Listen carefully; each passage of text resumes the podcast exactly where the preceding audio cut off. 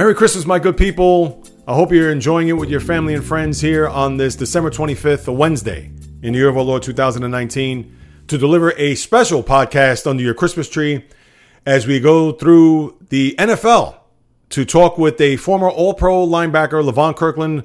He, most notably, of the Pittsburgh Steelers. He did play his last two years in the league with the Seattle Seahawks and Philadelphia Eagles.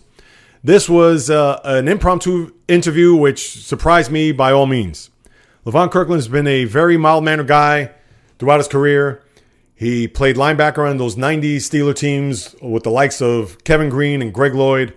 Also played with Rod Woodson in that secondary, especially in that 94 team. Because remember, the 95 team, they did go to the Super Bowl, but Woodson was out for most of the year, although he did get to play in Super Bowl 30 against the Cowboys. But Kirkland comes from a very interesting perspective. Not only as a guy who was a second round pick out of Clemson back in the 1992 draft, but him moving up the ranks not only to become a starter in 93, but to become an integral part of that defense, especially in that 94 season where they just fell one game short of the Super Bowl.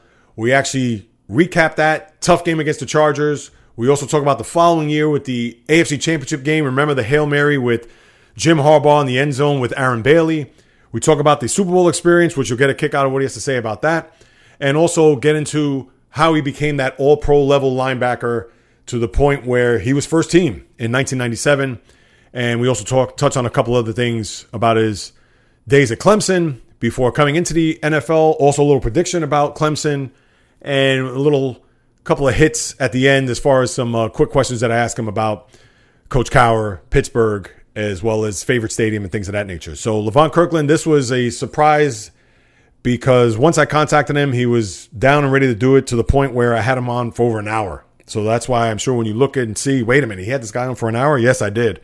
So thanks to Levon Kirkland for that. And that was my early Christmas gift that he gave me. So here it is, paying it forward for those getting ready to unwrap more gifts, or you're having a little hot chocolate there with your breakfast, or even if it's later in the day. Maybe you're out and about traveling to a family's house or someone that you are close to.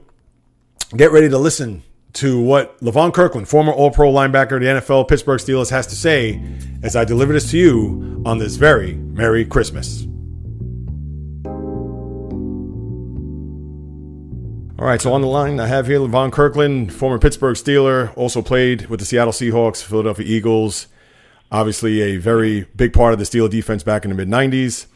And he joins me here today. Levon, thank you so much again for tuning in and uh, joining me on the uh, podcast. Uh, how's everything?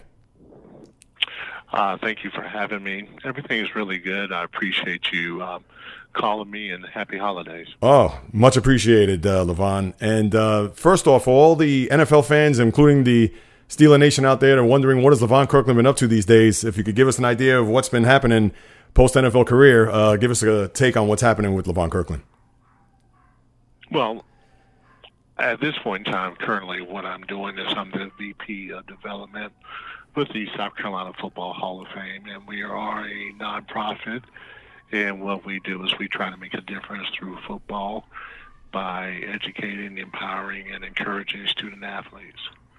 So at this point in time, that's what I'm doing. And, um, you know, I've done some other things as far as um, being a football coach on, you know, all three levels, high school, college, and pro. And uh, currently I'm also doing um, camps for Adidas and Rivals uh, we usually start in February, every February, and this will be my, I think, my third year doing these camps. So we go all over the country. Um, most of these guys are three, four, five star guys hmm. that we are training and helping to be the very best they can be. That's great. So you have your fingerprints on uh, many different aspects of football, whether it be, like you mentioned, the uh, Hall of Fame, which you were inducted not so long ago, and I'm sure it had to be a great honor considering that you played your Bull at uh, Clemson, and obviously from South Carolina. So that must have been a tremendous honor when that uh, took place. Oh well, it's the Ring of Honor. So yes, I know a lot of people say Hall of Fame, but actually it's the Ring of Honor. Oh, my apologies. It's the no problem. It's the highest award you can get as for at Clemson for a student athlete, and they do a nice little ceremony where you kind of walk on the field and they reveal your name on on the stadium, usually inside the stadium. So there's only been maybe seven or eight guys from the football um, department that have been uh, have been on the um, on Death Valley. So for me, it's um, a tremendous honor, and um, it was really a surprise that I got to share it with my family and my kids. So it's really cool. Oh no, that's uh, certainly must have been an achievement and uh, an experience of a lifetime. That's for sure. And uh, speaking of your college days, I know obviously being a captain on that '91 uh, team, and of course being drafted by the Steelers. Uh, what was that whole process like? Getting ready to take your uh, talents to the NFL and not knowing where you would land. Was it important for you to just make it onto any squad as far as being drafted is concerned, or did you feel as if you belonged in round one, considering your achievements in your final year at Clemson? Well, in my experience, I was going to be a tweener because I wasn't what they were looking for as as a outside backer, and that's what I played at Clemson. Mm. So when I went to the All Star games, like the Senior Bowl, they moved me to inside, and you know I really thought that would hurt my status, but in actuality, it really was a godsend. And I had a really good practice, and that helped. I think some teams kind of decide whether they're going to put me inside or out but I, I thought that would make that would kind of bring me down as far as draft is concerned. So, you know, I think I've I think I proved to be a first rounder, and but I kind of saw myself going early second round. Mm-hmm. And when I when I realized that I wasn't going to go to first round, the first team I thought about was the Pittsburgh Steelers. Oh, is that and right? I actually went into so I actually went into the bathroom. Quick story. and I looked in the mirror and I said, "They're they're going to pick me. They're going to pick me. They're going to pick me." And I actually went back to the kitchen, sat by the phone, and sure enough, the phone rang, and that was the Pittsburgh Steelers, and I was um, fortunately and blessed enough to be the 38th pick. No, and that's amazing just to think that uh, you put it out there in existence, and sure enough, uh, the good Lord uh, certainly paid you back in that regard. And uh, considering that 92 no year. Question. No, absolutely. And considering that 92 year, uh, that was, of course, the first year Bill Cowher. We all know before that was the Chuck Noll era, who, of course, brought four Super Bowls titles to Pittsburgh. And then now here was the new guy in town, as well as the rookie being on this team. Uh, what was that like? Because as we all know, historically, for the Steeler, for the Steeler fan like myself, and for those out there, that uh, generally they don't start rookies. And knowing that you had guys like Hardy Nickerson and even David Little who were ahead of you, as just as far as the inside linebackers are concerned, because of course that's where you played starting uh, in 93. But uh, kind of walk us through what that uh, rookie year was like, especially with a rookie head coach and a new regime in Pittsburgh. Well, you know, honestly, it was it was scary to be honest with you, mm. um, especially when training camp started. I, I thought I did well doing the pre you know pre camps and the mini camps as they called them back then. I thought I did well, but I know I didn't quite have the experience to go out there and start right away so for me, it was um, actually worked that I got a chance to sit behind those guys for a while, understood the position, play some special teams, mm-hmm. and get really familiar with what I was doing. But the next year, I vowed that I was going to be a starter. Hardy had left. Yep. And Jerry O was really taking Hardy's position, so it was really a fight for me and David Little. And you know, going into training camp, I was confident that I can could play that position, and you know I got this I got really the start after the Jets preseason game, and they had um, let David Little go, mm-hmm. and it was tough those first couple of days because you know back then, you know David Little played for 12 years. He was definitely the leader of the team, and you know here's this guy who's never played inside backer before in the starting position is now um, the guy who's calling the signals and we had guys like Greg Lloyd and Kevin Greene Lake, Rod Woodson. Mm-hmm. So, and we had some guys who were veterans, and I was just a, a new guy. And so that transition was a little difficult, but Coach Cowher really basically told me that I, I need to take over the huddle at some point in time, and I wasn't that you know in college I didn't have to do anything like that, so I had to basically kind of fake it until I made it. Oh, look at that! And um, but um, I, I knew I could play. I was a, I knew I was a good athlete, but the position is a little bit more cerebral. So it took me a little time to really get it down. But you know, I did well enough that first year that you know I remained a starter for a long time, and and actually I just thought I just got you know just really got better and better every year. No, of course. And then the thing is that after that '92 season, like you mentioned, '93 was your first year starting, and you come off a playoff year, which you lose to Buffalo in that first round, and then next year, obviously, expectations through the roof. And I know you mentioned uh, Jerry Olsavsky, who I, will never forget to this day suffered that gruesome knee injury in Cleveland. Which, uh, believe it or not, Levon, you're gonna laugh. It still haunts me to this day that Eric Metcalf ran back two punts in that game, and uh, I tell you, geez, just uh, thinking about it, and that was what 26 years ago but it's the Browns, and you yeah, know, obviously. Yeah. but at the same time, you certainly elevated your game, and just like you said, to be the signal caller, to be the quarterback of the defensive huddle, and uh, taking over the reins of that. Considering that that season did lead to a playoff uh, matchup with the Kansas City Chiefs, and just to think, they were fourth and seven away, or fourth and goal, I believe it was. Uh, can you kind of take us back to that whole playoff game, and especially that last play? Of course, it was the great Joe Montana obviously. But uh, what was your experience like playing or starting in your first playoff game in Kansas City? Oh, uh, well, you know, playing against Joe Montana was just like a dream come true for me.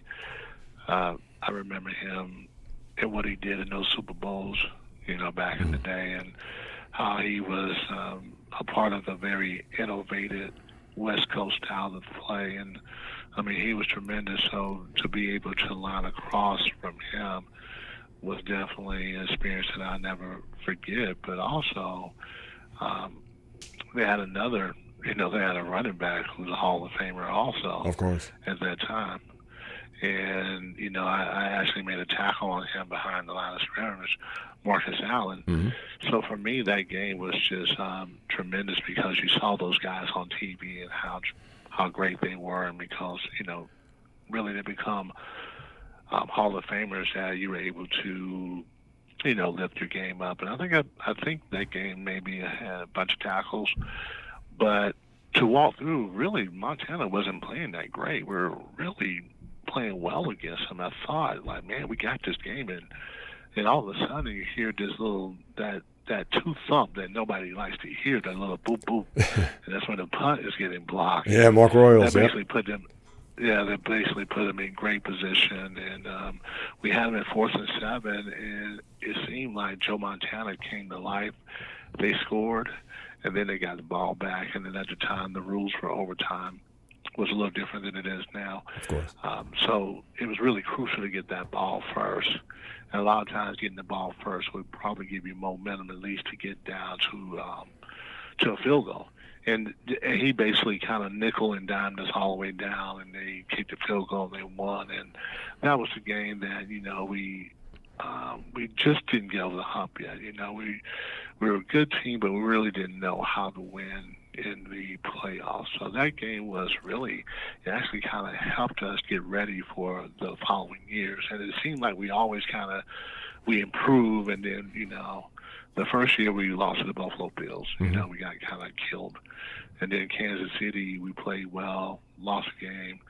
The next year we go to we play Cleveland. We got home field advantage. We smashed those guys. Oh yeah. We play the Chargers, and it seems like we got to win against the Chargers. They're kind of the underdog, and we actually let that game slide away from us. And then the next year, you know, we we understood, but it took us a little while to get to the Super Bowl. It really did. And I actually think the '94 team was probably our better team, but the '95 team was a little, little bit more experienced and understood and battle tested, and you know, was going to take do whatever it took to win the Super Bowl.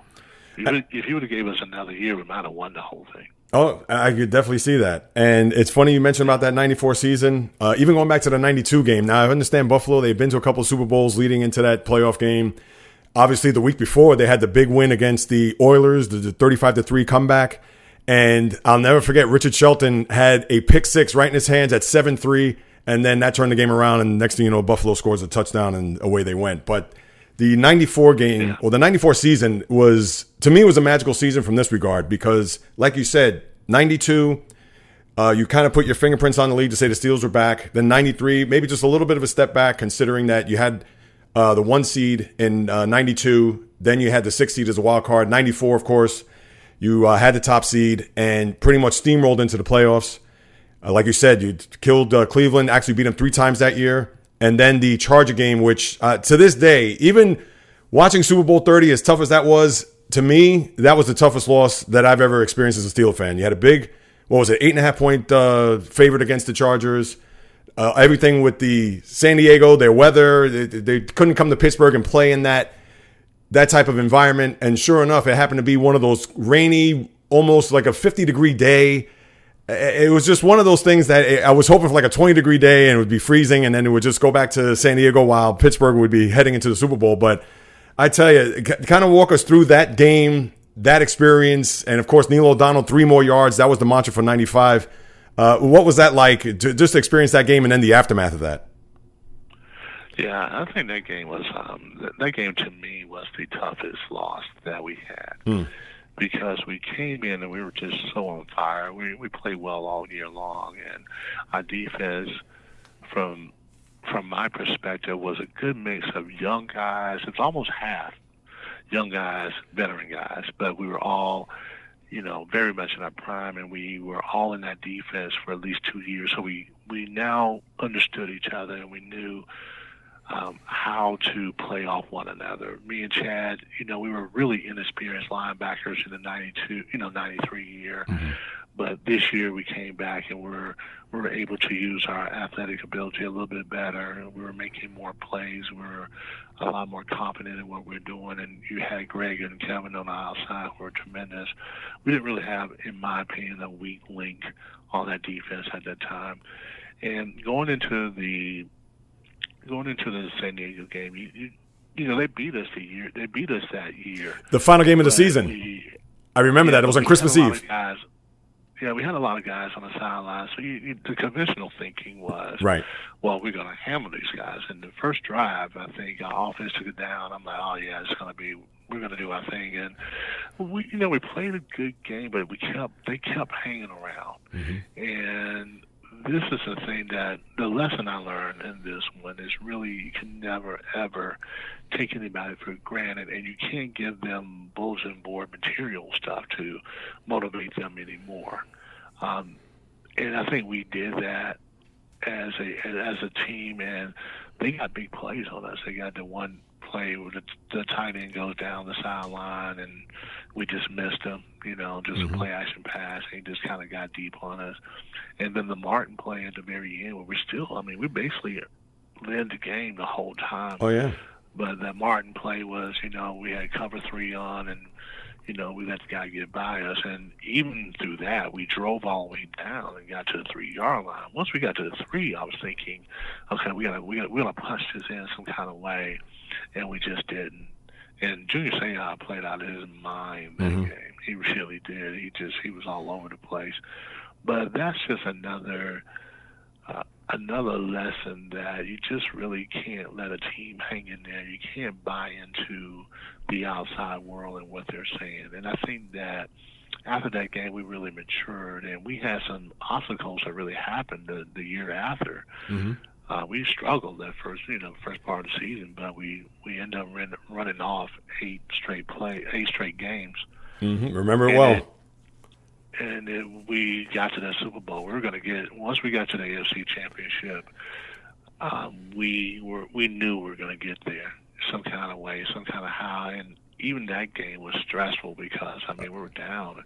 We got to a fourth and three. Ironically, we ended up getting it, and I mean they still they still fought to the end, but we were able to prevail and it just seemed like we always had to learn a lesson through it. It was never anything easy. We just always learning lessons as we went along. But yeah, that '94 game was a, a tough loss. It really was.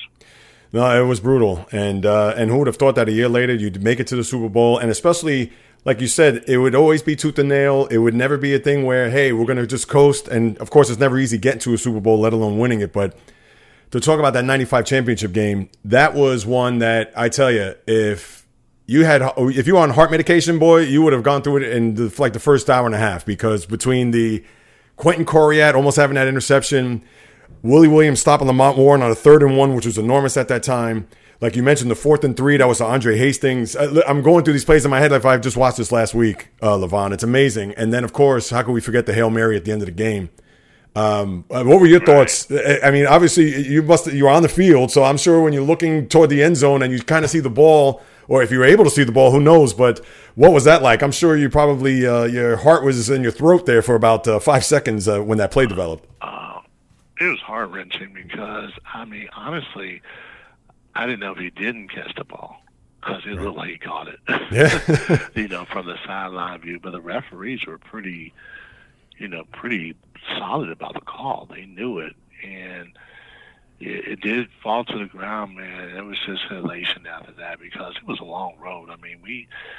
Um, we really, it was a core players that were there for those times, so, you know, and to go through that and I mean, it was like, could you make it easy for us just one time? it, it just seemed like it always came down to it, and we were able to survive that. So that was pretty. That was pretty cool, man. And being able to go to Super Bowl and and being able to watch who we're going to see, and mm-hmm. it was a great time. It really was. But man, we had to go through every little step that you could have possibly went through, and you know when we got to the Super Bowl, I think we had some jitters at first, but as the game went along, I thought we played well enough that we should have won. Um, two interceptions really mm-hmm. put us in a hole, especially that last one really put us in a hole because I thought we had momentum the whole time. Defensively, I, I don't think they could have drilled the ball on us really offensively. They just really couldn't. We really did a good job of um, stuffing their run.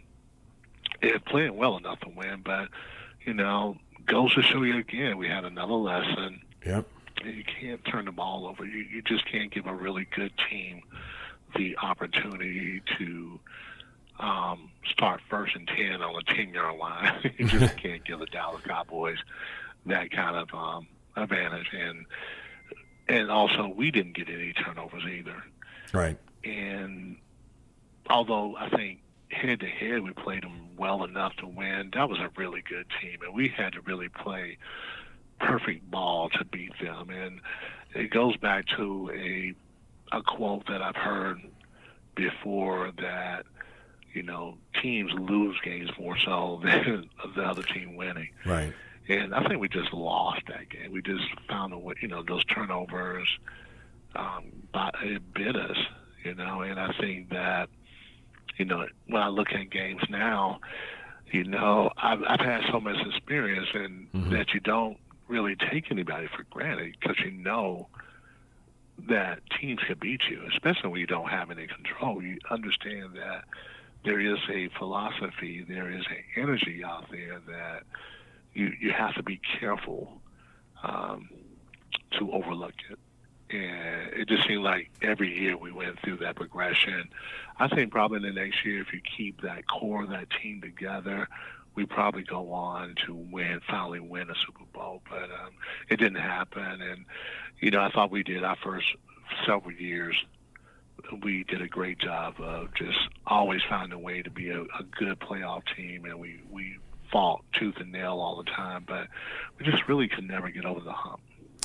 No, and that was a tough thing about those teams, as uh, as good as they were, and certainly Super Bowl worthy. Uh, obviously, the one year, but uh, like you said, just being able to get over the hump.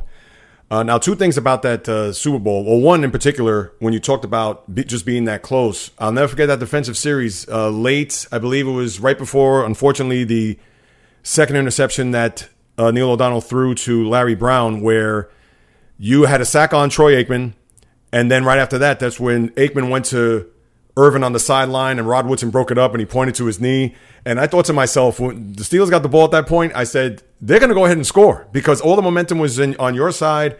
Uh, of course, Dallas didn't really do anything offensively, especially in the second half. Uh, but despite the turnover there, the, that led to the touchdown at twenty to seven. So just to think that you were just that close, and like you said, you were pretty much head to head, but those mistakes were the ones that killed you. Uh, kind of walk us through even that sequence there when you got to Aikman and then pretty much getting off the field after that pass there that was incomplete to Irvin? Well, it's kind of funny because I was a I was a good player at that time, you know, but that game really kind of launched me. And really, this that second half of the season, I I was really playing very solid. But uh, I got told by Matt Millen that you know that I was the dark horse and that you know to trust my eyes, and I started doing that. And I I thought that game I really was in tune what was happening. I really trust myself, and you know, um, the play before they they kind of got a slant on us, and I should have pushed over. Mm. And I was like, okay, I got to make this play up. And we called close zebra zone line. That was really basically one side. We kind of flood one side, and um, the defensive end goes into the B gap, and I go right off his butt. And Kevin is going to take the outside blocker with him. And sure enough, um, it was working. And I'm telling you, I, I did get Troy Aikman and I did sack him, Uh-huh. but if Emmitt Smith doesn't come over Right. at the last second, I'm telling you, I might have knocked Troy Aikman out of the game. And I'm Yes. sure he was going to fumble the ball, but I saw Emmitt at the last minute, so I jumped and kind of just swiped at Aikman, and I guess that breeze kind of got him. Yep. So, so sack. It was a big time play, and we we stopped him on third down. And I'm thinking to myself, man, man, we're gonna win this game. Mm. I I really, I've, I felt that way. I was man, we're we've come too far. I mean, we were three and four, and and you know we're we're fighting tooth and nail with these guys, and we're we're down only by three points. We get the ball, I think, in pretty good position. I'm not really sure, but I'm thinking to myself, man, we're, we're gonna win this game. We're gonna win. And I'm thinking to myself, like, man, if we win, I might possibly get the MVP. Yeah. And as soon as I said that, I think that's when Neil threw the interception. Ah, jeez. And they drove it all the way, you know, they run it all the way down. Mhm. And, you know, we we we get to a point where um, this is the one time that I, I really should have made a play. But I scrape outside, but I'm trying to make sure that Emmitt doesn't get outside of me because I'm thinking Chad is coming, he's coming across, Mhm. and he's going to make the tackle. And it makes it seem like I overran him a little bit, and he kind of cuts back inside. But I'm thinking Chad's going to be right there Yeah.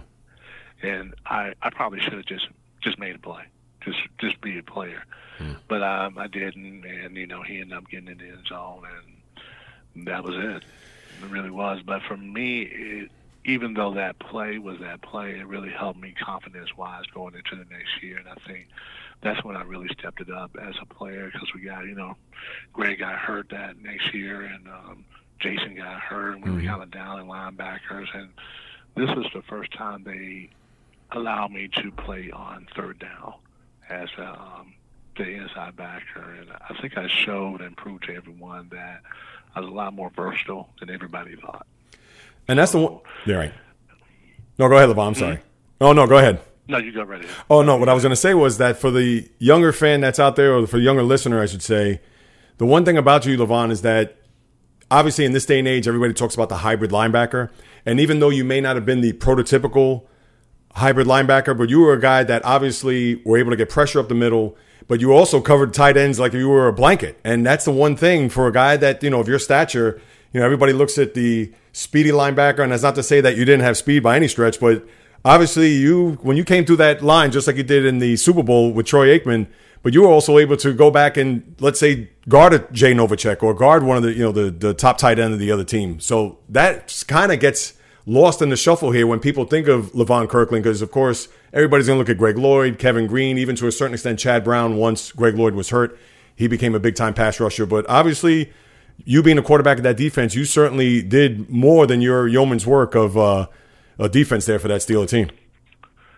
Well, I, I, agree with you in that in that standpoint that I was I did it, but you know the funny thing was covering tight ends, and we I did it all the time, Mhm. but nobody really kind of paid attention. Right. But I did it a lot, you know, even in my first, you know, first, second, my second year, third year, fourth year, I did it a lot. I mean, uh, I covered guys a lot, but I think people who were in the game understood that. I mean, other coaches, other players, they understood that. But really, when I got into be a third down back, a third down linebacker, now that's when people really kind of notice it because I had like three interceptions the first first two or three games. Mhm.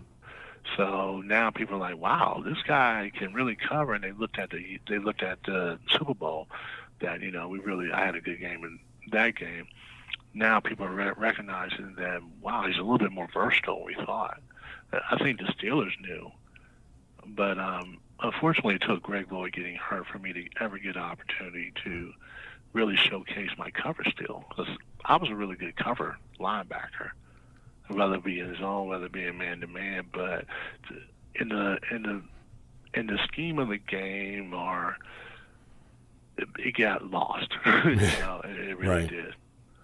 You know, unless they were throwing deep downfield and I'm running with a tight end and everybody's like, Wow, you can actually run with these Right. guys. You know, actually not only run with them but make a play on the ball. Of course. So that year was the year that, you know, I made a couple of down the field interceptions and like, oh, this guy's running thirty or forty yards downfield covering a tight end and he's actually making plays on the ball. And, you know, the run stuff really to me the cover stuff was the easier stuff. The run stuff was not as easy but i was able to really the game started slowing down for me so i could make plays in a running game but i was always pretty good pass covering guy. No, absolutely. And uh, one of the things is going back to that 96 season, like you said, your game just elevated year after year to the point where, unfortunately, that was the one year that kind of reminded me a little bit of the 93 season in a sense where you played in the wild card game against Indianapolis and destroyed them. Funny enough, it was against uh, Jim Harbaugh again, a rematch of the AFC Championship game.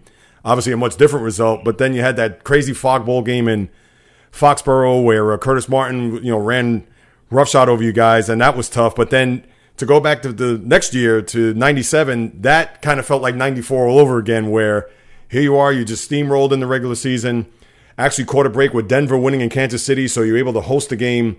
The uh, AFC Championship game, and of course, you also had a big play in that game too, getting you know, Terrell Davis to fumble, and that was uh, that was tough. Another tough loss too, without question. And uh, what do you think about that '97 season, Levon? And of course, that was your ultimate year where you became not only to a Pro Bowler but also first team All Pro. So that had to be a special season overall, despite not making it to the Super Bowl. Well, yeah, I think at that time my confidence was um, through the roof, and you know, honestly, Greg Lloyd came back, and they were going to put him back on third down.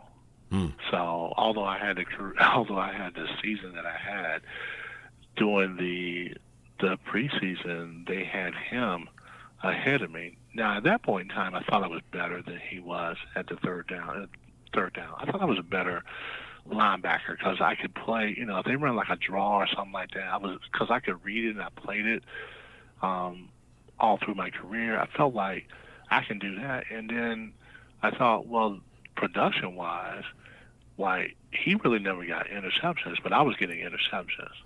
So I didn't quite understood it, but I was I was really professional about it, and I didn't complain about it. Didn't say anything. It actually took a reporter, Ed Bouchette, Ed, who came up to me. He's like, "Why aren't you playing on third down?" I'm like, "That's not my decision to make.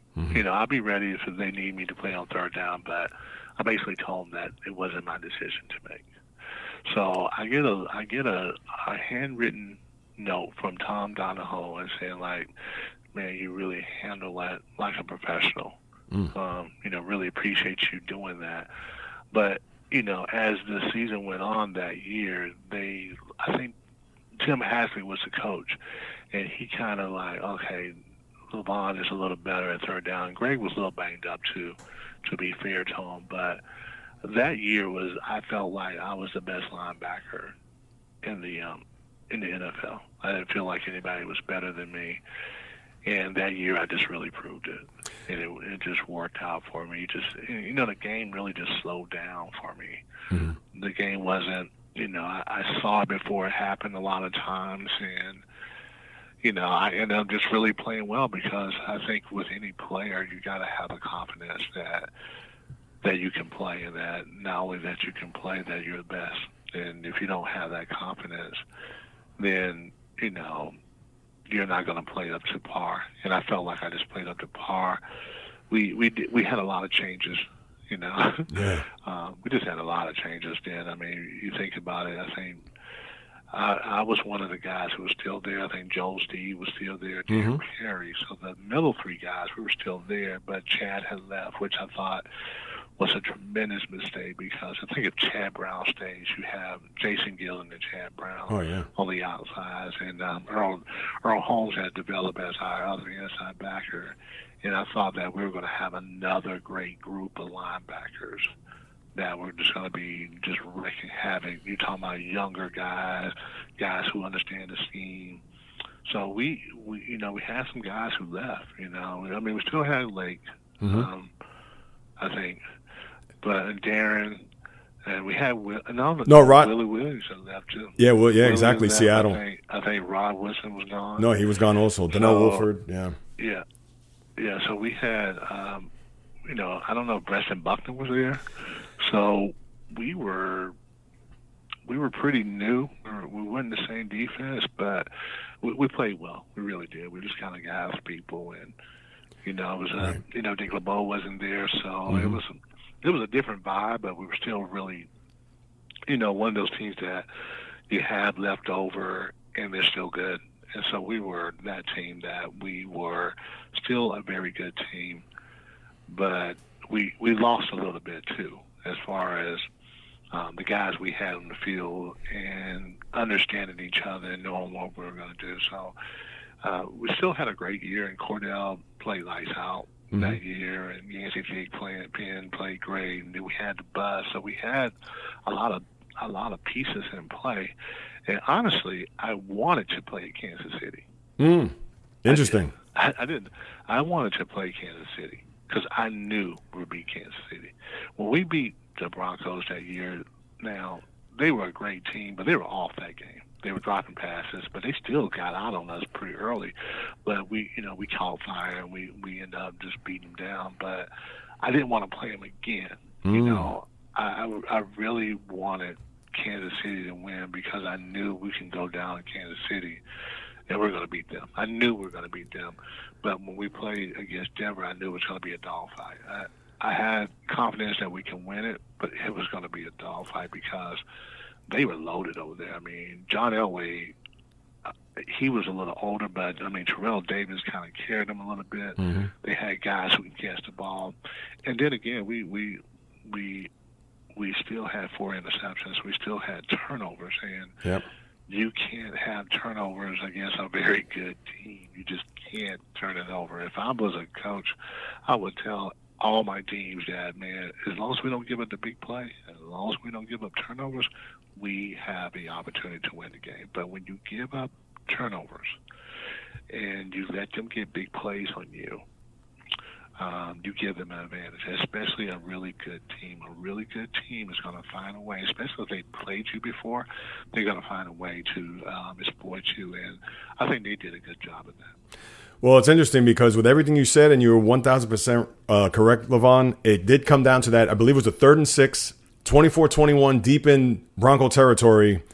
And I know to this day, John Elway says he just told Shannon Sharpe, it was almost like he drew it up on the Three Rivers turf to say, hey, just make sure you're open and that's it. And I know when that ball was thrown and it was a small window, and for whatever the reason, it looked like the ball caught Shannon Sharpe as opposed to Shannon Sharpe catching that ball. And of course, they just needed that first down, and that was the game. Um, does that play ring a bell? Uh, does, does yeah, that haunt you over and over? Who knows? You know, all these years yeah, later. Well, the thing, well, the thing was, we ran that defense before, and they motioned out the guy, and I had the back man to man. They just and they just took him all the way out mm. to the sideline. And I'm telling you, when they did that, I almost wanted to like switch it up and guard Shannon Sharpe because I knew that's where wow. they were going, and I knew that I could cover Shannon mm. because um, two plays before that, I got an interception, and then they tried to throw it deep on me, and I, you know, I covered up, just kind of bat the ball down in the end zone. Mm. So when that play happened, Jason was on him, and Jason had good coverage, but I don't think Jason was as good as trying, you know, mm-hmm. understanding tight ends, looking at the ball, things like that, which I've done.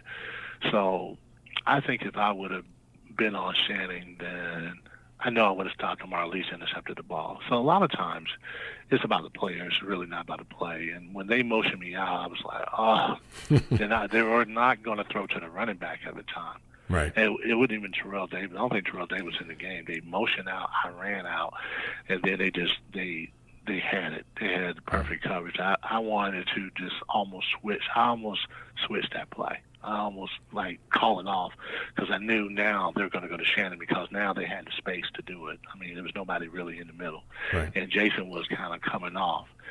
And I think we went with the play, and John Elway just like, "Hey man, just get open." That's it. That's it. you know. Yeah. And and when they got that play, that pretty much broke our hearts. And then Terrell ran a really long play, and Yeah. and that was it. But it was a, it was a really good game. It really was. Oh no, certainly. And then unfortunately, the three years after that, no playoffs. It was a time, like you said, that the team was a little bit of in transition, especially from the defensive side, and of course, never made it to the playoffs as the rest of your tenure in Pittsburgh. And uh, I'm sure that had to be tough too, considering you had all those close calls. And what were those final three years like, considering that you had all the success early on, even made it to a Super Bowl, and then those final three years obviously didn't come close to making it to the postseason?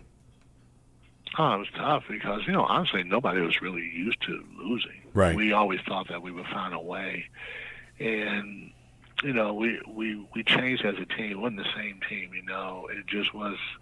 It was different. It wasn't a guy. It, I'm telling you, we first those first couple of years, man, it seemed like the personnel we had was tailor made to what we did. Right. Like it, they, we just had the right pieces. There was like at one time I went in and thinking, especially like '94 and stuff like that. Like, man, we are there is no weak spot on this defense. Everybody is good. Like that's how I felt. And then, you know, after that year, we just kind of, you know, wasn't really the same team. I mean, we we actually ended up being we're winning, and then we just we just didn't have the guys. I don't think, and it's just you know. And once you become a bad team, you you you don't really understand what it takes to win because bad teams usually think they're going to lose. Right. No, don't, yeah. don't let anybody fool you. No. They, they think they're going to lose. they they're hoping that they win. You know, they they get a good start or something like that. But in the back of their minds, they know that something's going to happen and they're going to lose the game. And we started being that team where we at one time we were a team where, you know, no matter what the circumstances, we're going to win that game. But we weren't that, we weren't quite that team. You know, I think Yancey had gone, Ernie Yep. wasn't there. Mm-hmm. You know, we just didn't have any. You know, we had some decent guys, but not the playmakers that we had. I mean, we had the bus, um, who was definitely still a, a great player. We, we had some spots where we didn't have that collection of guys that um, knew and just kind of really had that Steeler attitude. We wasn't quite there, so um, it was kind of bad too because you know those two years I won the MVP. The years we really kind Yes. of stunk out the place. um, the year before I left, uh, we became really good. We uh, those that year we started off like 0 and 3. I, I hurt my ankle that year, but as the season went along, man, we played really well, and I think that we were a team that if we would have had a run, if we'd have gotten in the playoffs, I think we could have made a nice run because Kordell was playing really well. We we had the bus. Our defense was, you know, getting there. Um, and I even said it like, you know, after the after the San Diego game that we're gonna, you know, next year everybody need to watch out. Right. And I thought that I was going to be on that team, but you know, unfortunately, I, I think they wanted to go a different direction, and that hurt because I felt like I was a a soldier for that team. I felt like um, that I did a lot of the dirty work, and um, and uh, even this losing seasons, I played well, and you know, just it was just hard because I knew that team was going to be really good. I knew we were going to be really good. I knew we were going to come back with a lot of focus, and really, honestly, they did um, do that. They came back and they were game busters. They really were. But I think the one thing they missed was a guy on that defense who had a lot of experience, you know, uh, a lot of know-how, and, and, and probably could have helped that team play to um, be better, you know, Right. just um, because I've been through the wars. Of course. And, I mean, we had, you know, now they had Joey Porter at one side, they had Jason Gildon, so we knew now. And then we had Aaron, Aaron, um, what's Aaron's last name? Aaron Smith. Aaron Smith, yeah. Yeah, so we we had some like that front seven. Had, was starting to come back a little bit. And I think that I was a missing piece, to be honest with you. Mm. I think that I was the leader that would have helped us as defense go to the next level. But that wasn't to be. So, um, right. you know, just left there, went to Seattle. And Seattle was okay. You know, Seattle, you had to, we, we had uh, an average team that was, didn't really know how to win and really turn it loose and have fun. You know, when I first got there, it was just kind of quiet in the locker room. It's just like, okay, this is different. Yeah.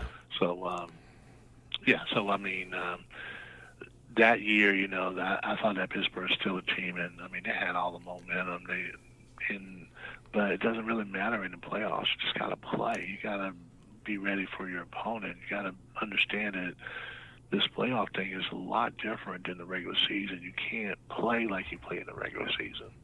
Right. And I think it's an intriguing thing. I think it's something that when you, you study it is fast. I mean, fascinating. That you know teams are they they got the whole home field advantage, and it seems like it's but man, it's different in the playoffs. That's right. Yeah, just when you think that you have destiny in your own hands, considering yeah home field, and right, it just takes that one play or you know, just the one mistake yeah, that home just field doesn't home field doesn't really mean that much. It, it should, but it doesn't always. It doesn't always play out that way because, especially if you got a team that's a, a experienced team, a, a team that understands that man, we just we on ball. We on you know we gonna go out here. We on we have nothing to lose.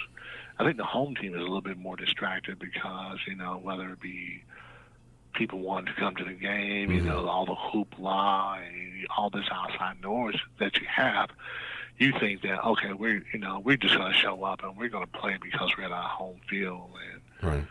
It doesn't happen that way. In the playoffs, man, you just got to you got to ball because that other team is going to play. The other team is playing to a different level, also. That's right. They're trying to attain what you're trying to attain, and that's either getting to the Super Bowl or winning the Super Bowl. So uh, certainly couldn't have said that any better.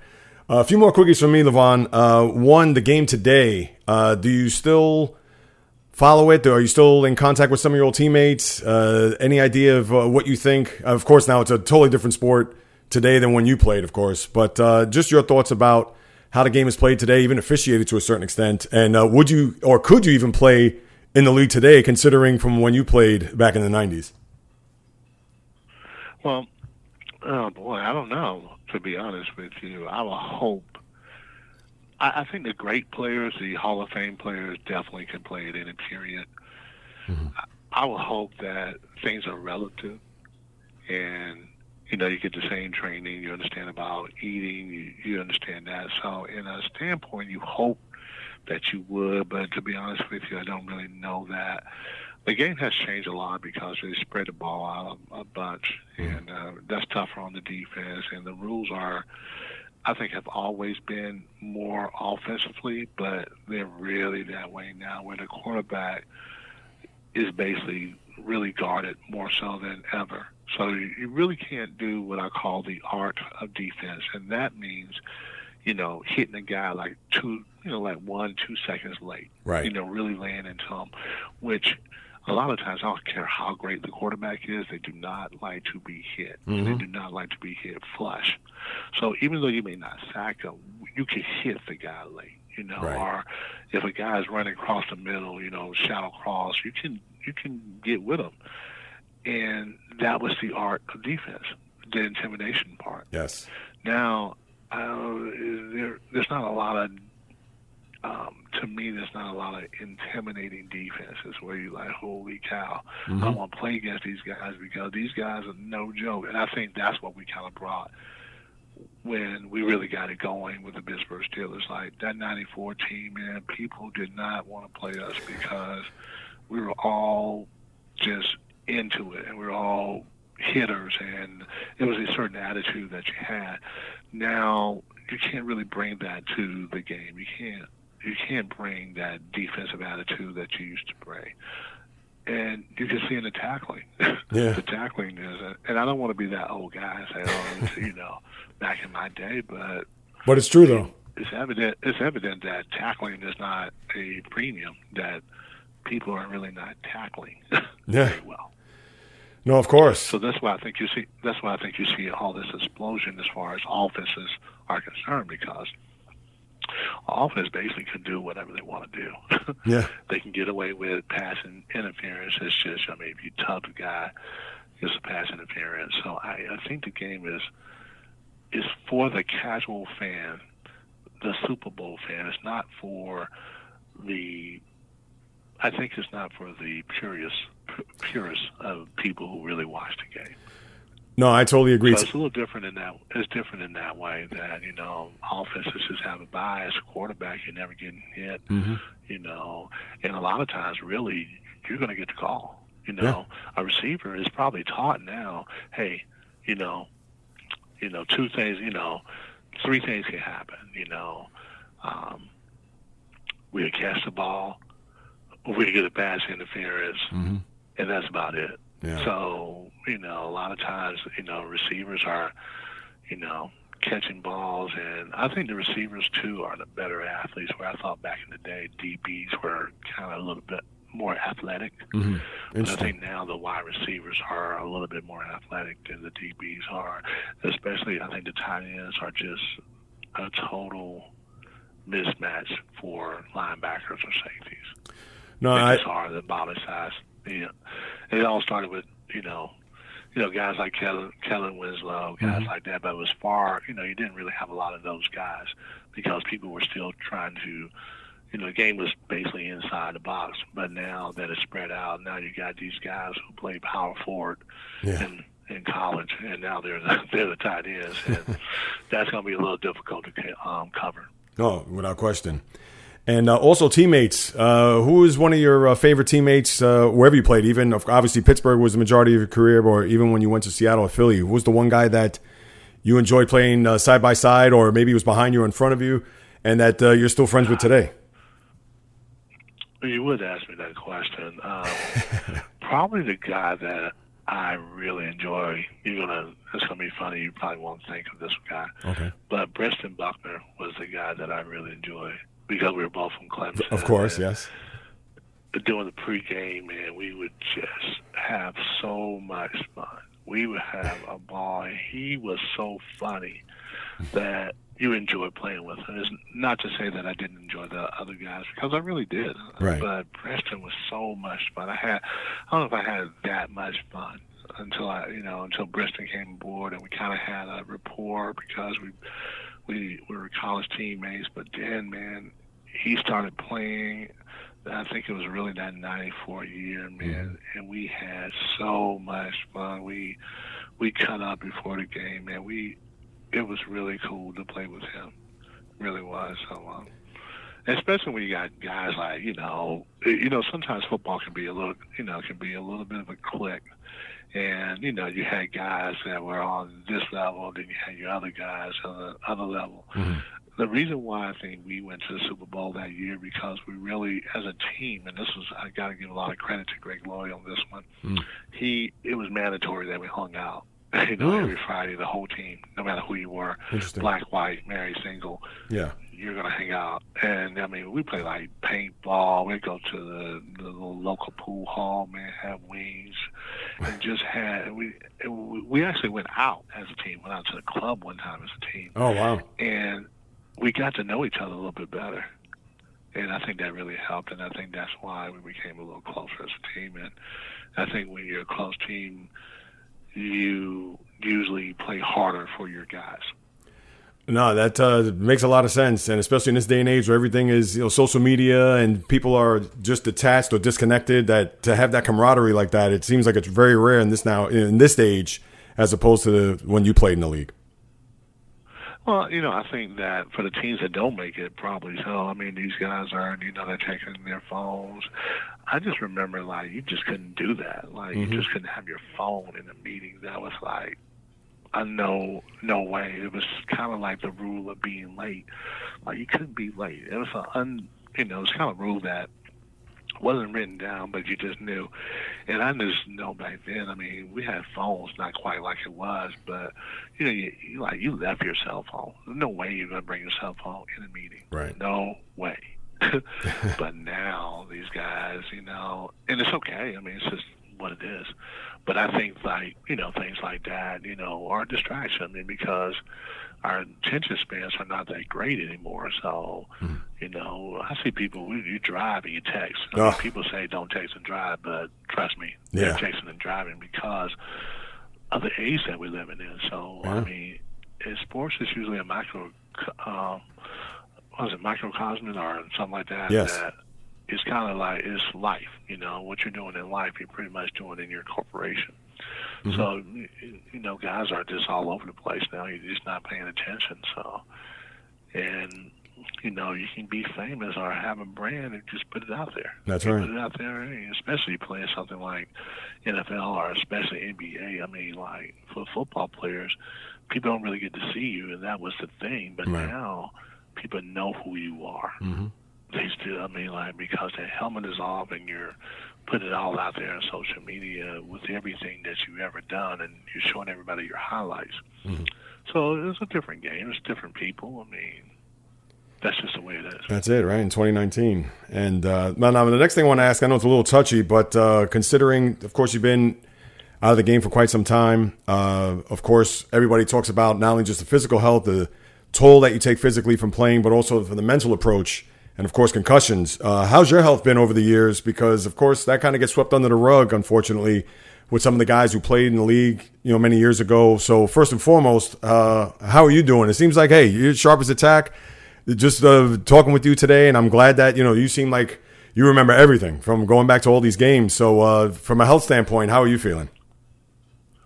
Well, you know, I, I, I think it, with anything, I think that that does take a toll on your body, and you know, I, I think I'm being pretty good physically health and definitely good mental health, but it's tough too mm. because I think that you played a game that it was all structure, you and now you're out of it. and You're trying to, you're still trying to figure it out because honestly, the thing is, nothing will compare. The game is going to be tough to compare the game. So you have to kind of set your mind on doing something else. You know, even if you're sharp, you have to always keep your mind, um, make sure that is it's in the right places. I, I think for me, that's what it is. It's like just making sure that you're in the right place because I've had, you know, I've had some things that happened that was kind of tragic as far as, you know, uh, losing a wife to cancer, yes. losing a parent, you know, everybody kind of relatively the same way, mm-hmm. same time frame, and that takes a toll. You know, it really does. Yeah, so of course. I think for me, it's just you know just being able to be mindful, but I don't feel like I forget things. I feel like I am sharper. I feel like um, I know things. It's not like you know I'm leaving my keys or anything right. like that. so no, that's great. In a lot of ways. No, of course. So um, yeah, but I, I think it, you know, yeah, I can see it being a problem, man. I think nowadays this mental health is is crucial for everybody. You know, mm-hmm. people go people go through life alone, and that, that's hard. You know, you don't want to ever be alone and not have that perce- um, perception. I think the only like one of the things that I probably would have done better was to let people more in, but it was a different day back then. I mean, right. We're just you were expected to do your job no matter what. No matter what was going on, that was not talked about. Nobody wanted to hear it. Um, if you had problems or you had issues, you had to be whatever that image was, especially playing linebacker. You just had to be that image, man. That's what people looked at you as, yeah. like, wow, this guy is a real man. But I would, I would tell any athlete, anybody that, anybody that's listening, man, make sure you have a network that you can really talk to. Right. And they can support you. And um, whether you play for a long time or not play for a long time, you need people giving you a better perspective or a fresher perspective than you normally would have. Because a lot of us, we did it on our own, or not really on our own, but man, it takes a lot of work to get to that level and to stay on that level for, especially as long as I did. And sure. I think that a lot of times you you have a formula, then you know after your career or several years later, that formula doesn't quite work, so you need the help. So right. that's what I would tell anybody. You know, anybody making the transition that you need perspective. No, of course. All right, now I'm just going to run a few rapid fire questions for you before we uh, say goodbye here. Uh, what was your favorite? Oh, I'm sorry. What was that? No, I said sure. Okay. Oh, okay. So- My apologies, Levon. Um, first off, what was your favorite stadium to play in? Kansas City. Oh, was it? Oh, okay. Interesting. No, and that place was loud too, of course. So, and it feels like a college. It feels like a college field, the barbecue, all that stuff. No, absolutely. Okay, good. Uh, also, when uh, you looked at the schedule and you realized, oh, geez, I got to go up against this guy, whether it was offensive lineman or even just uh, one of the skill position players out of the backfield, uh, tight end, whatever it may be, what was the one guy that you just kind of shut? Not I want to say shuddered, just a little strong, but a guy that you just said, oh no, this is gonna be a long day today. Barry Sanders.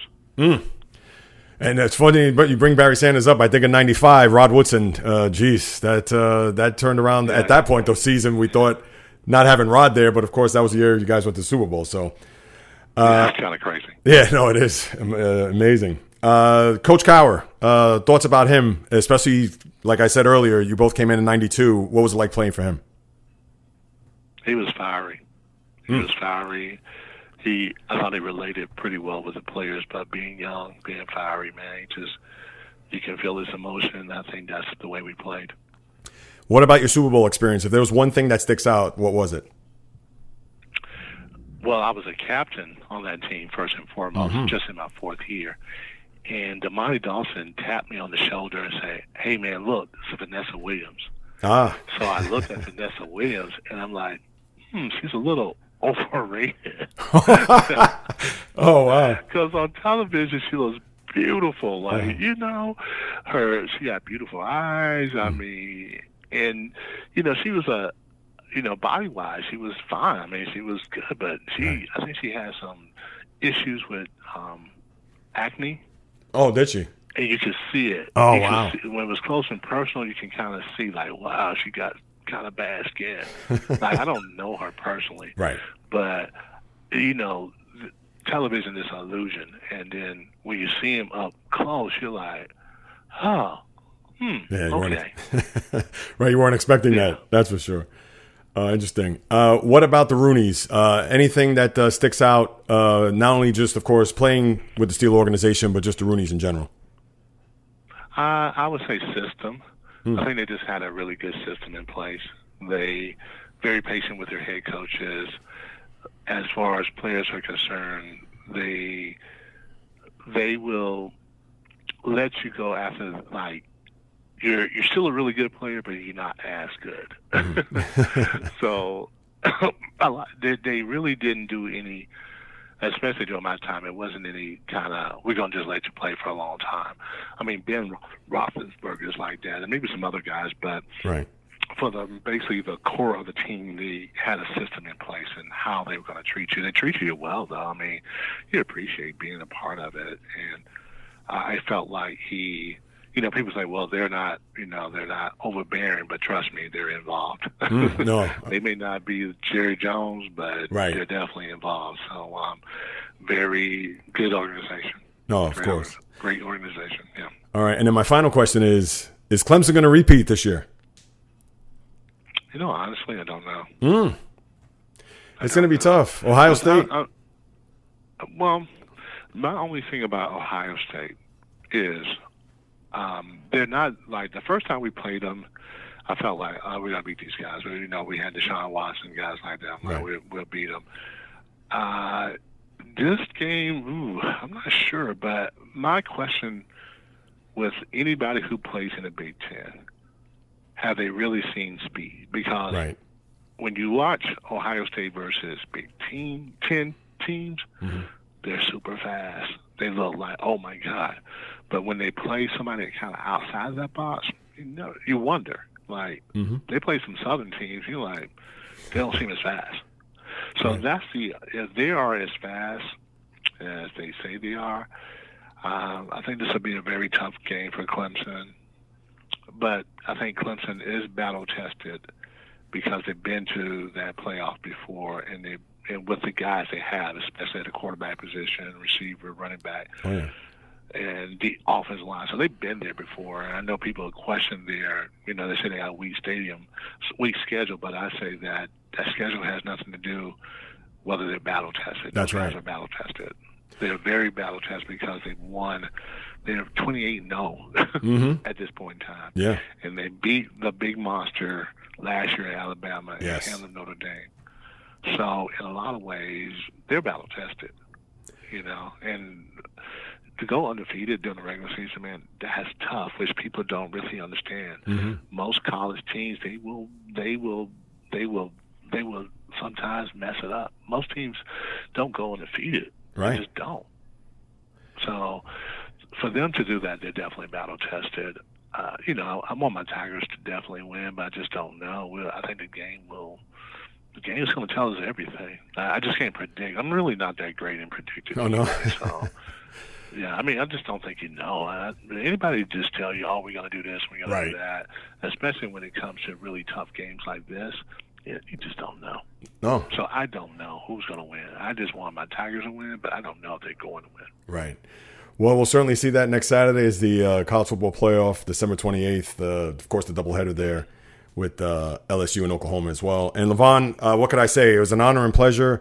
Uh, thank you so much for taking a trip down memory lane through your career and uh, going over uh, all these games.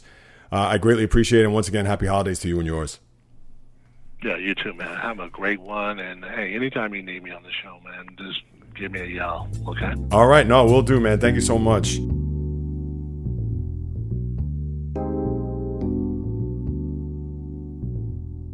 Once again, many thanks to Levon Kirkland for his contribution to this podcast. I tell you, that was, I hope you enjoyed that. It was uh, certainly a great trip down memory lane, just discussing all those games, especially if you're a diehard Steeler fan. And even if you're not, if you're an NFL fan, I hope you enjoyed that because there were a lot of interesting games during that time. Pittsburgh was in a lot of those championship games and obviously the Super Bowl there. And just to get his take on that was uh, certainly not only refreshing, but uh, certainly broke it down to a T. And just to have his time and uh, his experience and everything that has transpired in his career was just great to have him on and was certainly an honor and a blessing. So once again, thanks to Levon Kirkland. Now, as far as the next podcast you'll hear come Monday, which will be the final podcast of 2019 and even the decade for that matter, which is crazy, which would be Monday, December 30th. So we have a lot to cover. Obviously, NFL Week 17, whatever's going on in Major League Baseball as far as free agency is concerned. Of course, the college football playoff will recap, NBA, NHL, whatever else may be coming up the pike. You'll hear that all this coming Monday here on the J Reels podcast. And as I always like to say, your contribution is key, people. So please, here on this Christmas day, if you enjoyed this interview, please go on to wherever you subscribe to your podcast, whether it is on Apple, Google, Spreaker, Stitcher, Spotify, iHeartRadio, Luminary, Castbox, Player FM, whatever it may be. Please go ahead and subscribe because by doing so, once these podcasts are done and complete and sent in cyberspace, they'll pop up right on your phone. All you have to do is just hit play, or if you want to download it and save it for later, you could do that. And also in the process, not only subscribe, but also leave a rating, post a review. Reason being is because there are countless podcasts in this universe, as well as sports podcasts, as we all know. But mine, in particular, I like to target everything. I don't have a specific niche. This isn't a fantasy sports podcast. This isn't just a basketball podcast. If you've been with me from episode one to now, this is 105. You know well that I like to cover it all. And with all that being said, the reason being is because to generate not only just the interest, but also guests like the one that I had today, the more my name is out there, the more subscribers, the more reviews, the more ratings and everything, that's going to reverberate throughout the course of the podcast landscape. So if you could do that, I would greatly appreciate it because I certainly want to have more guests like that, whether it's a former athlete, current athlete, or even a sports writer, broadcaster, those who are in the world of sports and have experienced it firsthand. Those are the type of guys and gals that I want to get on this podcast on a weekly basis. Not only me covering what's going on in the world of sports, but also have those people in the world of sports to share their experiences, to share what they've been able to do throughout the course of their careers. And that's why I'm here, people. So please, if you could do that, I would greatly appreciate it. If you have any questions, comments, criticism, or praise, please feel free to reach out to me at any of my social media accounts. Just hit me up with a DM, whether it's on Instagram, JReels, on Twitter, JReels1, just a number, the JReels podcast on my Facebook fan page, as well as the JReels podcast at gmail.com for an email. So again, I'm open to whatever it is you have to say about that as we close out 2019 in grand style. And of course, if you want to contribute to the podcast as far as production, even merchandising, advertising, please feel free to do so. And I'll be forever indebted. That's at uh, www.patreon.com slash the J Reels podcast. That's P as in Paul, A T as in Tom, R E O N as in Nancy, dot com slash the J Reels podcast. As I deliver everything that's happening in the world of the diamond, the world of the ice, the world of the gridiron, the world of hardwood, the golf course, racetrack, tennis court, you name it. From my lips to your ears, from my heart to your soul, from where I am to wherever you are, the J Reels podcast always comes correct, direct, and in full effect. From the South Bronx, the South Beach, the South Central, the South Pacific, and all points beyond. Peace, love, and God bless everybody. Enjoy the rest of your Christmas or your Hanukkah, Kwanzaa, Boxing Day is tomorrow, the 26th in Canada. So if you celebrate that, all the power to you guys. And until next time on the J Reels podcast, on the flip, baby.